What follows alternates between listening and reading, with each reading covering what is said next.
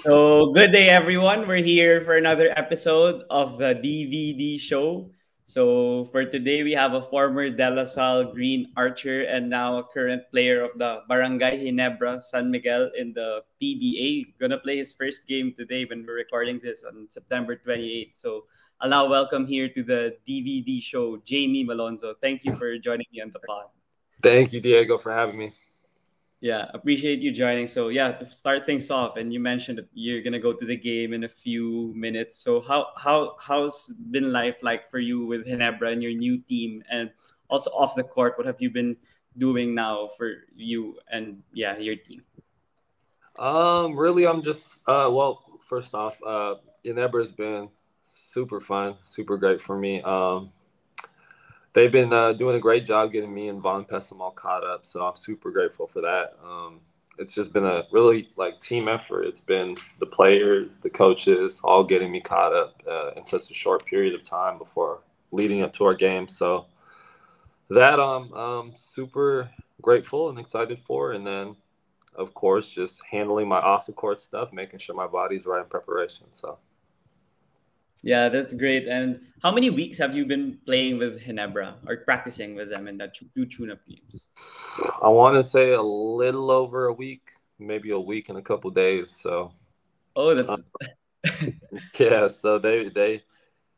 Uh, it's been it's been a grind this last week. Um, we've been practicing hard, so hopefully we go out there and show what we've been working on. Yeah. As you know, since even if you've been with Northport the past few conferences, you've seen that Ginebra plays less triangle now. So do you think that you could thrive in that system?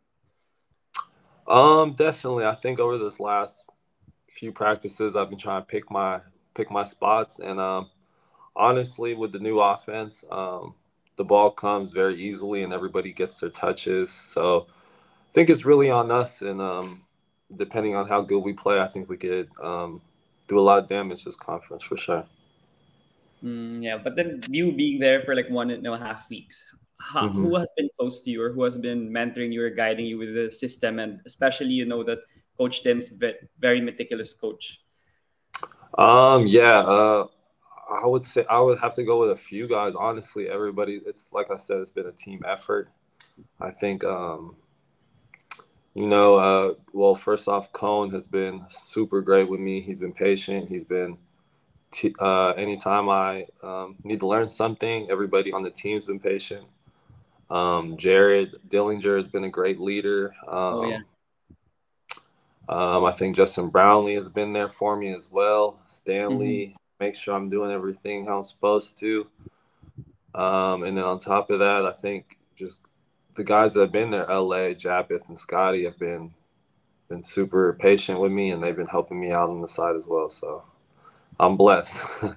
yeah, for sure. But then being with these stars, and as you know, in the NBA or in other leagues, people would criticize them and say there are so many stars, and it'll be tough because there's only one ball in the floor. So how would all these superstars mesh? Like even when San Miguel got Terrence Romeo and CJ Perez, and people were criticizing them because they were losing the first few conferences with that crew. So with you guys, what would you say that Ginebra wouldn't, you know, have that hump? And do you think that you guys will still flourish even if you guys have a lot of ball dominant players? Right. Um honestly, I I would just say like um at, at Ginebra, you know, we have all these star players, but then um like I said, the, the ball moves a lot. Um, I think within the system that we're playing within, um, everybody everybody has their their strengths, weak, weaknesses, and everybody has um, the opportunity to show what we can do within this system, you know. And um, shoot, I'm, I'm losing my train of thought, but honestly, we we we share the ball a lot uh, where we're at within this system, and um, I definitely think that even with all these star players, we still have um, pieces that complement each other for some reason. And mm-hmm. um, yeah, I, I think uh, I don't know. I, I still think we're a team at the end of the day with all these star players. I think that's what I'm trying to say. so yeah, uh, I think one of the first things that they mentioned to me was, you know, over here we don't really care who scores. We don't care who um, who who's having a hot game. You know, as long as we get the dub, and I think that's what's more important for this team. So. Mm-hmm. How about for the first few games of these of this conference? I'm pretty sure you know that there are a lot. I know you watch a lot of the PBA games, even if it's not your team, and you've seen like the Bay Area Dragons, who's been phenomenal so far. So, what's your assessment of these opponents that you guys will have, and what do you think is the like? Do you think the Ginebra can seriously contend for a championship now in the Commissioner's Cup? Um, for sure. I think it's easier said than done. I mm-hmm. think um, you know, we we of course are watching everybody very mm-hmm. closely, and um, I think what's more important for us is trying to get as good as we can get. Um, I know we're very focused on what we're doing over here, so um, I think we'll we'll just take it one game at a time. And what Tim Cone says, you know, we don't want to be great now; we want to be great later. So that's something we've been preaching, and yeah, I think we're just more focused on what we're doing here, and then I think we'll, it'll carry over to those opponents that you're talking about. So, yeah. How about the Bay Area Dragons? What do you see of them? Do you like the concept of having a guest team that can win a championship and having players that aren't Filipinos playing in the PBA and they have an import like Myles Powell and Andrew Nicholson, who are former NBA players? Yeah. Um, for me, I like it. You know, anytime there's more competition in the league, I think it's fun for not only us as players, but um, also the fans, you know. And so I think um, I know there hasn't been too many games so far, but my favorite to watch was the Northport versus the Bay Area Dragons yeah. game. yeah. So I think like um, like I said, you know, it brings excitement. Uh, it brings games that the fans want to see. Um, you know, people get excited for new faces, and so I think the Bay Area Dragons are great. You know, they're a great team, and uh, I'll be excited to play them. I think we play them on Sunday. Yeah, Sunday. You guys play them like yeah, they play Converge and then they play you guys, I think, soon. So right.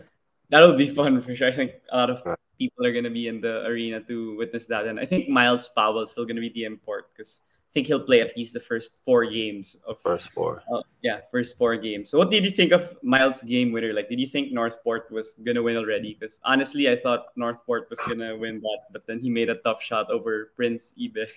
Right. So I was actually watching the game and um my my phone had lagged as the um as the shot went up. So yeah. I actually didn't get to see the ball go through the hoop, but um I remember he caught the ball, he started running towards the three, and I knew he was gonna shoot it. I knew yeah. for sure he was gonna shoot it. Um and then all of a sudden it lags, and then I see him doing this with his shirt, and I'm like, oh man. But yeah, I was pulling for my Northport guys. Um for sure in that one. Mm-hmm. Yeah, you mentioned about your Northport guys, and you know that you and Robert Bolick are like the top tier players on that team since you got to the PBA. So how how were how, how was the how did the organization like inform you about the trade, or did you have some inkling? And how was your reaction also when you moved to Ginebra? Um, I was actually probably one of the last ones at practice. I was just giving up extra shots, and um, the way it happened was um, Coach Pido called me in, and then I got the phone call saying I was going to be traded. So uh, I had a good feeling by the way he called me and It was super urgent, and I, you know, with all the rumors, I, I actually had no idea it was coming. I was getting ready to play a game on Wednesday with Northport, so oh, um, okay. I sort of, I sort of knew right away that it was a an important call. So.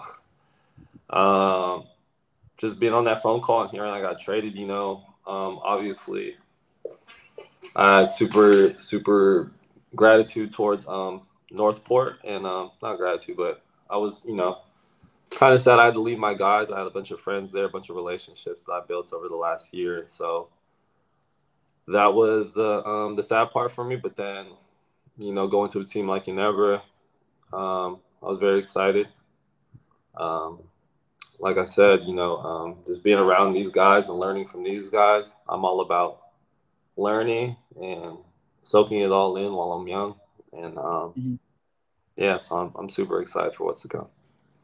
Yeah, I'm excited as well because I, as you would know, I'm like a huge Ginebra fan since like Mark Caguioa and JJ Helterbrand days. So sure. it will be fun to see you, especially you coming from LaSalle also, and me still studying in LaSalle. So I'll be yeah. tuning into the game later, and hopefully you put on a show and you guys get the first victory for Ginebra this conference. But yeah, for the yeah, yeah. For the next part of the interview, I wanted to touch more about your childhood and upbringing. Like I asked my guests a lot about that, so that the uh, viewers could learn more about you. Since you know the more media interviews you give, it's more about like the current things happening in the sporting world. But now, sure. learning more about your journey, I just know that you grew up in Seattle. So maybe you could expound more on how your childhood was like. If basketball was your first love, did you try other mm-hmm. things when you were a child before seriously playing basketball? How was it like? Um, so growing up in Seattle was uh you know, uh it was a very heavy basketball culture city. Uh, honestly, mm-hmm. probably in the last decade or so, it's probably grown to be bigger than what it used to be. But um, mm-hmm. I, I, would say I was actually a late bloomer. Um, I didn't actually play any select sports until high school. Um, mm-hmm. I was always just the playing basketball within my friends and playing within the inner city like community centers. So I was never actually on the AAU circuit or playing any select basketball till yeah. high school.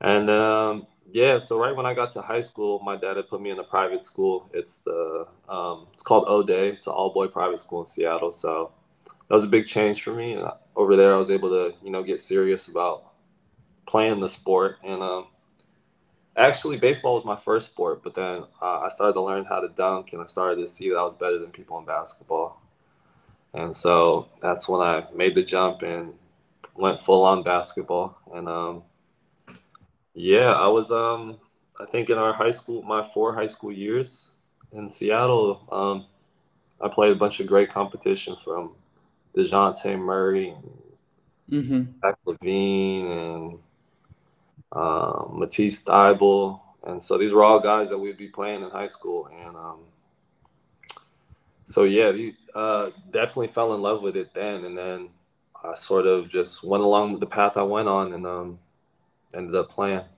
playing professionally, which was honestly a dream come true, you know? So happy that happened. Yeah. That's great. I mean, Seattle's been one of those players with a lot of NBA players, and they could say, uh, I hear from like podcasts in the US that they feel that Seattle could compete with like the likes of LA and all these other cities in the US sure. basketball. So did from that time on, did you feel that those guys like the Dejounte, Zach, Matisse, did you feel that they were already heading toward the NBA at such a young age when you were playing against them? Um, you know, at that age, we were so young. I, am sure if you asked them, they would have been like, "Yeah, for sure." yeah, but, yeah, yeah. Uh, I yeah. think at that age, you know, it, I think that's the beauty of it. You never really um you can never tell the future and then a lot, just a lot of these players, you know, they get better over the years. They put in the work and um just growing up around those guys and actually being friends with those guys and you see them make it is it um, you're happy for them because you know they, they came from the same city as you so mm-hmm. so sure. being yeah being in seattle and knowing more about the environment there so why would you think that yeah the players continue to have producing like big names and NBA names, like even now Paolo Banchero's from Seattle. So oh yeah, why would you think there's like a great sustainability and you say it's growing and even though there's no like NBA franchise yet, which I'm actually hoping they expand too soon. Yeah, I'm hoping that happens too. Um, yeah. Like, like I said, you know, um, the basketball culture in Seattle is um, definitely growing. It's definitely being being recognized. I think back in the back before in the past decade. Um, we had our selected few players like Peyton Siva and um, mm-hmm. Rote and stuff, but I think over this last few decades, you know, they've um, they've really been watching us, and uh, I think the the leaders in our um, city, like Jamal Crawford, Nate Robinson, Isaiah Thomas, mm-hmm. uh, they do a good job helping the kids out. They're always coming back to the community. They're always doing open gym runs. They're always throwing pro am games, and so you know we we get the chance to play in front of a lot of people, and we we we're, I think we're starting to get noticed for sure. Yeah, but how about your your thoughts on the Paolo and the Dejounte beef? Was that like just for like a clout on social media? Because now it looks like they're close again.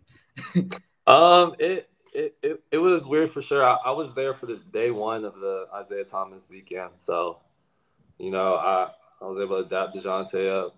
Paolo's obviously my guy, and um, we um, they were playing on opposite sides of the court, you know. So once um, they, you know, our, their teams met, I think when you're between those lines, like it's always going to be competition, you know. I yeah, think yeah. Um, I know Dejounte a little bit, you know. He um, he's a good guy at heart, so you know anything he does, you know, I think people are gonna um, try and twist and turn. But I think it was just competition at the end of the day, honestly, and um uh, yeah, for sure, just competition. Yeah, but yeah, growing up in Seattle, I mean, it's not. I don't know if there are a lot of Filipinos there, and you you're not like in LA or in San Francisco where you'd be immersed to the Filipino. So did you hmm. actually like eat Filipino food? Did you speak Filipino? Did you have encounters with Filipino people, or were you really unaware of the country at that juncture? Nah, no way, man. My mom, I grew up with my mom. She she's from Pampanga. She cooks everything. Uh, oh, okay. Early age, I think I was eating everything. Um, mm-hmm. My favorite food used to be dinuguan until I found out what it actually was, and then I, I stopped sort of eating it. But oh, okay. Yeah, my, my family is. I have a. I'm 50 50. So, you know, I have my dad's side and I have my mom's side, and they're all Filipino on mom's side. And I think that's where I really spend all of my family parties um, Christmas parties, New Year's parties, birthday parties, so wow, Thanksgiving okay. party. So I've always been around my my Filipino side. I I don't think I've ever um never knew about the Philippines. So um what what can I say? You know, uh as far as the language, um it was always around me growing up as a kid. I just never actually picked it up. You know, so you understand though.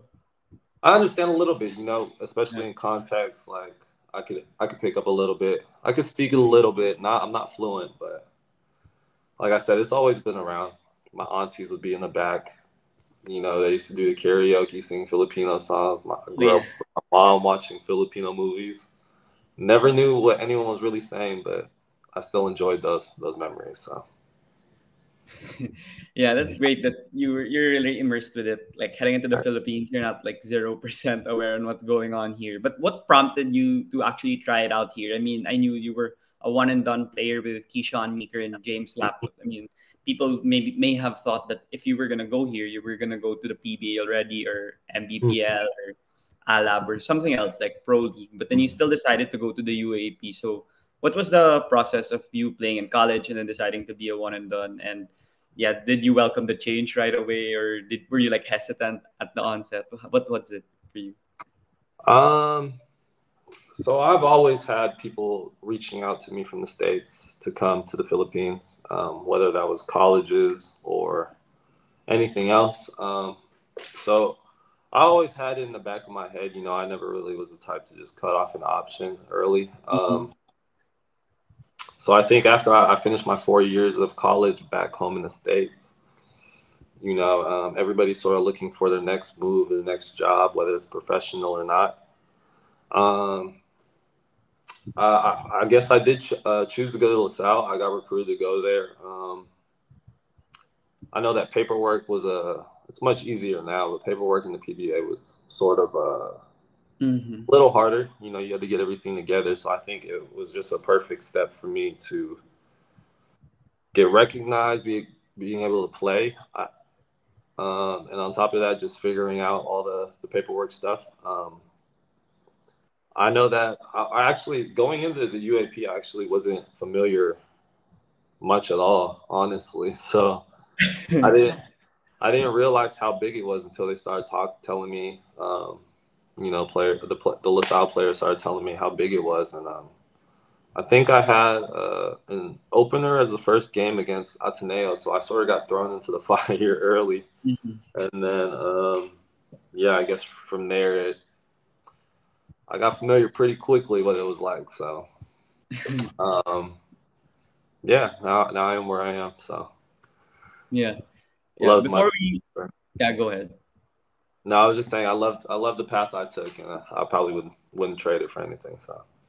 Yeah, yeah, yeah. Before we talk about like the basketball of you playing for La Salle against Ateneo in that first game, so how was your welcome to the Philippines moment and welcome to LaSalle. Like, will you were you interacting with the students? Were you since I think you were masters already when you were here? Like, how was the feeling like of being in LaSalle? And I think that was still pre-pandemic, so you could have some sort of like interaction with the students, with the staff, with the with the like uh, mga tindera tindero people. How was it like for you? Um, it was cool. Um, for sure. I was sort of, you know, the the new person on campus. I was only there for probably a month before the season started, so um, just getting familiar with some of the students. You know, we did the like the what do you call this? I think it was called like a sort of a school rally, a school parade. Yeah, yeah, Animo rally. Yeah, it's today actually for this. Is it actually today? Yeah, for UAAP season 85. Yeah, it's oh, today. I feel sorry yeah. for some of those guys on the team because yeah, I don't know if you know the LaSalle tradition. They they put the guys in dresses and, and skirts, right? I think they're doing it today. I mean, that's what I heard, but I don't know. I'm not gonna be there, but I heard that they'll do it. Yeah, so you know that was sort of an introduction. Um, luckily, I actually didn't plan this. I had a dentist appointment the the year I was supposed to do it and hop in the dress, so I didn't actually do it. But it was oh, cool. Okay. Yeah, so I saw um, a lot of my teammates in skirts. I think that was a introduction for for me. And then of course, just the the first game that we played, there was a couple thousand people in the arena, and that was a good introduction for me. So. Mm-hmm. In Seattle, do you play with that many that many people on the stands, or was it the first time to play in Araneta against Ateneo with that, that many people? Mm, I think the biggest game I played in back home was I think it was my college team. We were playing Duke University and the Trailblazers Arena, Portland oh. Trailblazers Arena. Mm-hmm. And that I think that only turned out to be about fifteen thousand, and that was loud for me. That was a big, yeah, big big facility, big um big arena and it was filled up. So, you know, when I go to the Philippines, I start seeing 20,000. And I think in the UAAP, you know, there's drums playing. Yeah, that adds to thought, it. What I thought was loud before was nothing compared to the Philippines. So. Mm, yeah, for sure. So entering yeah. that game, we, we can't go out of this episode to not talk about your dunk on Thirdy Ravena. Did you actually know like who Ateneo was that time and who Thirdy Ravena was. And if you dunked on him, it, you'd go viral on social media. Or were you just playing like, yeah, you barely knew and you were just having fun with the game and getting a feel of Philippine basketball that time? For sure, I was having fun. For sure, I was getting a feel. Um, I didn't know who. I mean, not. I, I was informed before going in that that Ateneo was, you know, the team to beat. Thirdy mm-hmm. was the the guy. Um, I think going into the game, you know, I think Ricci Rivero had his dunk and that went viral like a week before. Yeah, so, the UP game, I think. Yeah, I started seeing that on like um, what is this like like viral platforms back home, like Ball is Life. Yeah, and yeah. So it's like, oh, I got to do something crazy then too. so um, yeah, I I didn't know that I was gonna do uh, exactly what I did, but I had a good feeling that no one knew I can jump, so I wanted to catch someone. Yeah. yeah. it, luckily, I mean, from an LaSalle perspective, it was Thirdy. I mean, it had more impact it was the star player of the opposing yeah. I mean, if it was Thirdy or Ange, that would have been really great. So I, I didn't even know that much about you. And then when you dunked, I was like, oh, this guy is really good. And you guys don't know him. And yeah, it's great because you yeah. really proved us wrong. You didn't, you didn't prove you prove us well because you won the mythical five in that season. But being about talking about dunking, I mean, you know that yeah, here sometimes it gets amplified. Let people talk about it more when you dunk. So how have you been enjoying the Philippine culture in terms of that receiving like the messages or like the viral videos of you dunking, even not only in LaSalle, but even now in the national team or in the PBA? I'm pretty sure you receive a lot of things. Yeah, for sure. Um, I've always been the type, you know, to want to please the crowd. Mm-hmm. I think, uh, you know, it's a very exciting part of the game, and I think, you know, being me and being Filipino, and I, I have this ability. I just want to be able to share that with everybody, and um, mm-hmm. so you know, every I think that's sort of my motivation. Every time I get the chance, I want to dunk you. Mm-hmm. Um, like you said, just making a name for myself and proving to people who I am is a big part of it as well. Just being able to make a name for myself and be loud about it. Um, I don't like how I get labeled as a dunker sometimes, though. Some I joke mm-hmm. around and I try and tell people like, "Hey, I'm gonna just you know start laying up the wide open shots." Yeah, yeah, yeah. so, um, you know, I, I, feel like I could do a lot more than just dunk, and um, yeah, just you know, I'll be able to prove that with my career. So. yeah, they really enjoy like people who could dunk here. I mean, you know, the one that not a lot of people could dunk like you in the in the country, and um, there are a lot of guys who just play off the ground. But yeah, it's been enjoyable to watch. You can't wait to see you with Ginebra. But going back to Mythical Five, the season eighty-two, you'd know that uh, LaSalle was one of the most talented teams, but they failed to make the final four. You had some games wherein you're arguably one of the best teams in the season, beating UST twice, beating Adamson where you scored like 30 plus points. So how tough was that season for you? What were like the positives and negatives of it, and why would why do you think you guys missed the final four, like the championship? Um, I think we, mm, I think it was just a lack of experience. Mm-hmm. Um, we had a like couple guys that were fairly new. They didn't really, myself included, you know, we really didn't know what to expect, and I think all the other teams sort of had that upper hand on us. Um, on top of that, I definitely think we're talented to get it done. I think we let a few games slip. Um, not downplaying UE that that season, um, but I think they're sort of at the bottom of the pack, and we sort of let a game slip. Oh yeah, uh, I remember that. I Rey Suerte hit a game winner. I yeah, yeah, I forgot to mention that, but but yeah, so that was definitely um, a def- deciding factor. And on top of that, we lost UP twice. I think I had blew one of oh, those. Yeah. I think I might have blew both of those games, honestly. So. Oh yeah, the the Juan three. I was in the arena at the time when one hit the three. Juan hit the three. Kobe backdoored me on the second one, and oh yeah, yeah. So yeah, we definitely just let a few games slip away from us, um, and then if if none of those happened, you know, I think we would have been able to compete, especially in the final four. I think we would all been excited for that. Um, mm-hmm but nonetheless, you know, I think all of us that are playing in the PBA now, some of the players from before have definitely taken all those experiences and learned. So I think that's the positive we can take. So, mm-hmm. yeah, I mean the, I mean you know that our school got heavily criticized with those uh, late game lapses, not only from you but like the team in general. Because yeah, yeah, really tough those losses. Like Rey Suerte's game winner, I felt that was like a ten percent chance he was gonna make it he still made it. And the UP game, I mean, people said UP was talent, more talented than us, but I don't know, everything was clicking until the latter part. So LaSalle was definitely talented. But you, what would you cherish the most, maybe from your teammates in that season, or your coaches, or the opponents? You see, like the whole experience of being in a UAAP floor for like one year.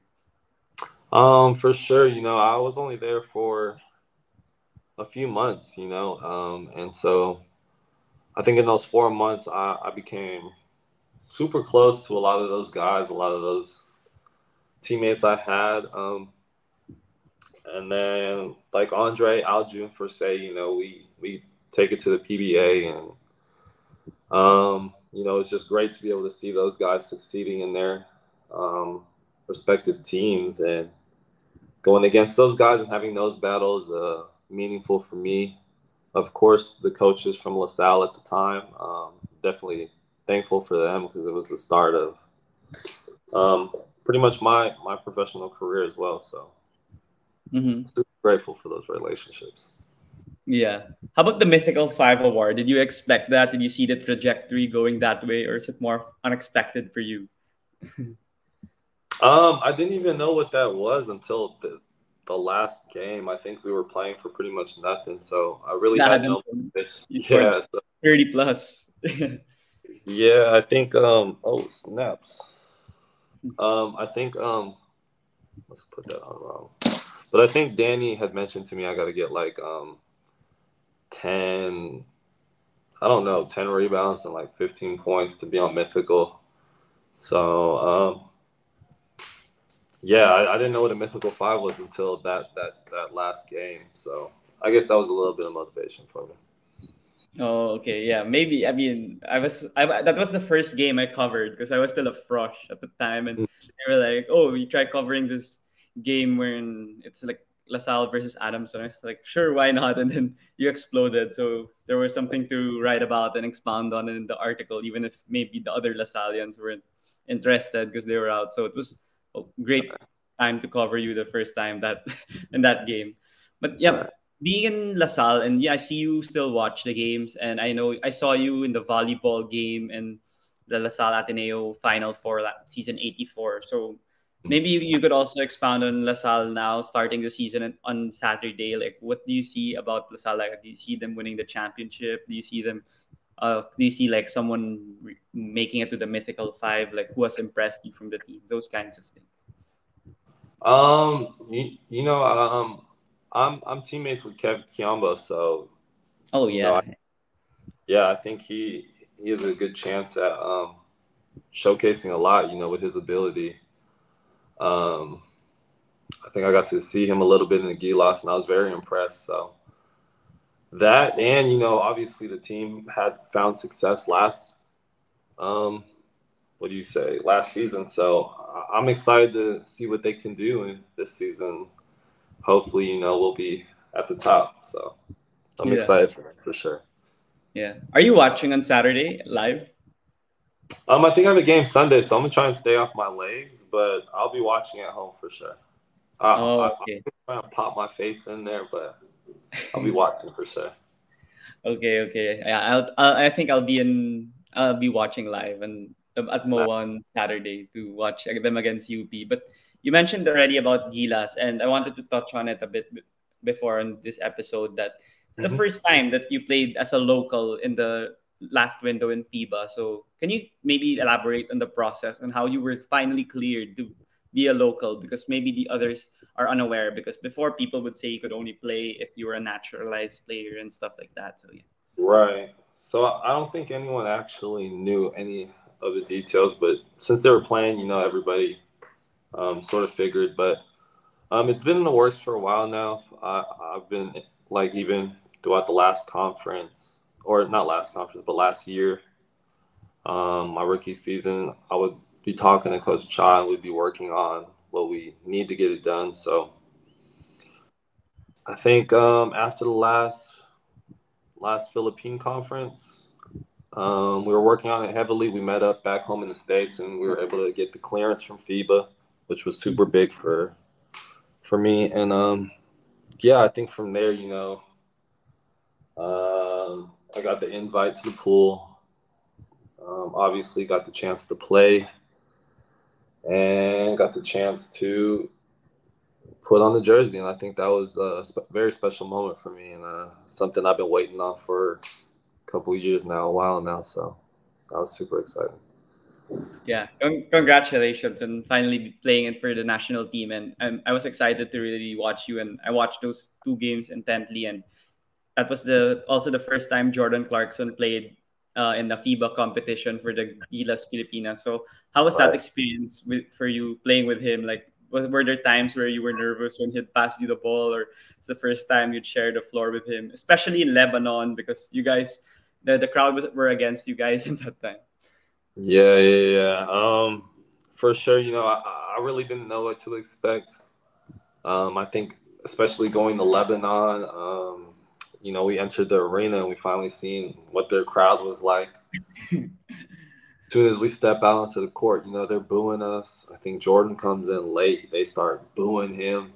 Uh, mm-hmm. Real hostile environment, but I think they really just love like the competition and the the different country going against a different country sort of war type um, environment it, it, felt like and um, it was fun you know i think all of us enjoyed playing and again being the the villains in the arena and that that i think that was super fun so you know, now that I have a couple games under my belt, I think going forward, I, I know what to expect, and um, I'm just excited for you know what's to come. Yeah. I wanted to also ask you since I had Coach Charles Tiu on the pod right after the two games to give his sentiments on the on the in his observations from the two games preparing for the World Cup. And he mentioned also about Coach Chot, like he, him being booed, and I was there in the arena. I was wondering like why were they booing him, and uh, then yeah. I realized that they kept doing it repeatedly, and it was him when his face was shown on the big screen and they'd literally cheer for everyone else but him. So from mm-hmm. you, from a player's perspective, and it's your first time donning the Philippine jersey, what were your initial uh, like reactions to yourself when you were standing up and you heard that? Um, for sure, I was very, very shocked. You know, I think um, Chot does a, a good job. You know, for the mo- most part, I think he does a, a great job handling all of the all of the stuff he has to handle. You know, he his teams. I think at the time was in the championship. You know, and he he's he's even missed a few games with them just to be a part of yeah our group, and um, I think that that's very meaningful. I think um, I don't know. I, I don't think he deserves the boos. You know, I think he's a hardworking guy. You know, and he he's been doing this for how many years? So. Mm-hmm. Um, yeah, I think I was just shocked, you know. Mm-hmm. Yeah, I was shocked as well, even from a fan. So, what more you guys who were his coach? So, yeah, that's really tough, and hopefully it won't be repeated again. But for the World Cup, and I hope that you're part of the pool, and possibly also the final twelve. What do you think? What are your like uh, honest expectations or realistic expectations? Like, do you think the national team could make it to like the second round since the last two World Cups we failed to make it past that? In 2014, we almost made it, but we made failed to make it past the second round. So how do, how do you think and where do you think we will end up, especially us being the main host? Um, I think we have a, a great chance, honestly. Um, I think we have a great chance anytime we have a, a player like Jordan Clarkson, a player like Kai Sotto. I think those are two very big pieces for us and uh, our success. And um, just just you know, on paper, I think we're one of the most talented teams, I would say, or a lot of people would say. And so I think after we just, you know, finally find the, the right balance between uh, us all and get the right amount of games in together, I think we can definitely make a run. So, yeah, hope to see you guys. Uh, you know, I hope to be a fan there and be there live. I mean, I know the tickets are going to be expensive, but I hope I get to watch at least, you know, one or two of the games. And yeah, that's really exciting to see you play for the national team. And yeah, before we wrap up this interview, Jamie, I know that you have a game to catch. I just wanted to close it with a few questions that I ask my guests. And these are just chill question. So one of it is I'm pretty sure you're an NBA fan and you're friends with some of them that in the bubble, starting in the bubble, the players are more vocal with so- social and political issues happening in their country. And as you know, mm-hmm. the Filipinos are more laid back, more shy when it comes to those things. But mm-hmm. in the recent elections and in the pandemic, when there are uh, numerous social and political issues, they actually share their opinions or their sentiments more now on social media. So mm-hmm. why do you why do you think athletes should you know be more vocal, or do you think athletes or sports personality should be more vocal, or they could be vocal on these social and political issues, especially that you guys have a platform and you can amplify your voice, educate your followers? Yeah so what's your whole opinion on that? Um exactly. I think um just being able to use our platform is something that us players should always take advantage of i know that some people look at us just as athletes and i think um that in most cases they're wrong you know i think we all have degrees i think we all went to school to get to where we're at and i think we're all humans at the end of the day and have a have a choice for um, what is this? You know, just freedom of speech. Mm-hmm. So, yeah, I definitely think athletes um, should definitely use their platform sometimes to voice their mm-hmm. opinions, and if not in the right ways, probably keep you know their opinions to themselves in most, in some not most, but some cases. But I think um, they should definitely use it in a positive positive way to reach out to the people. Yeah. How about you personally? Do you are you actually more vocal now, or are you more laid back when it comes to these things? Even uh, like being in the states also and learning more about the stuff going on there. Um, you know, if it's something I, I truly believe in, um, I, will be the type to reach out and post something and try and um, bring uh, acknowledgement to the light. But um, in some cases, if I'm, you know, not exactly 100% sure I believe in it, uh, I'll probably just stay in my own lane for sure. Mm, yeah, yeah, that's great to hear from you. And yeah, just I just wanted to ask you this other question. If you had the opportunity to have dinner with five people, dead or alive, who would you invite? five people. Um, probably go with Jay Z, just because yeah. that's the thing that goes around. Yeah, um, yeah. Um, probably um, Boss Danding from mm. that recently passed. Probably go with like Martin Luther King junior mm-hmm. uh, who else? It's a tough one. Probably Kobe Bryant. Yeah. I think I'm at four. Um, probably go with someone like mm, Elon Musk. Oh, okay. Yeah. yeah, I'll just throw him in there. Yeah, that's a unique one, the Elon Musk. I'm not sure if others have mentioned that, but yeah, that's a great right. list for sure. Great list. Right. And for the final question, you know that I just you know message people. I message I email people because yeah, I'm not really in the sports media industry yet, and I try to invite you guys on the pod, and I've been happily obliged that people like actually you know join the pod, and yeah, like you, I wanted to ask you like who would you suggest you know to, to join the pod? Who would have a great story to tell? Who would be a great person to talk to about current sport of sporting events? Like who would you suggest? Um, let's see. What I suggest? probably go with. I'm trying to think of a unique one. Yeah, doesn't need to be basketball too, because I interview others. But then, yeah, mostly basketball, volleyball, since that's what's you know popular. Okay, I guess we keep it on track. Um, I would probably say, hmm, I want to pick a unique one, but I don't know. If I were to give you one right now, I'd probably be like Jer- Jeremiah Gray. Oh yeah, I haven't had him on the podcast. Yeah, I think um, he's had a unique story, mm-hmm. and he probably definitely wouldn't would enjoy talking about it. I think, uh, especially once he gets ready to start playing, I think he would be a good candidate. Yeah, I I searched your name on YouTube like before our interview, and they were like Jamie Malonzo and Jeremiah Grace, the new Fast and the Furious of Ginebra. So I, I'll try to guest him soon on the pod. And yeah, thank you for that sure. suggestion, Jamie. And thank you for coming into the pod. And do you have any final message before you go? Um, I just want to say thank you, Diego, for having me. It was super fun. Um, mm-hmm. and thank you to the viewers, you know, for supporting your podcast as well. Uh, without them, you know, this wouldn't be possible. So, mm-hmm. that being said, I think I just want to um, say thank you to them. Hopefully, we can get this show on the road on the court. So, yeah, thank you again, Jamie. And before you go, is it okay if we take a picture? For sure. Okay, I'll take it from here. One, two, three. Wait, doesn't want to take. I'll just you know wait. I'll try again. One, one, two, three. All right, there. Thank you so much. Jamie, for joining me on the pod. And yeah, hope to see you soon out there in the games.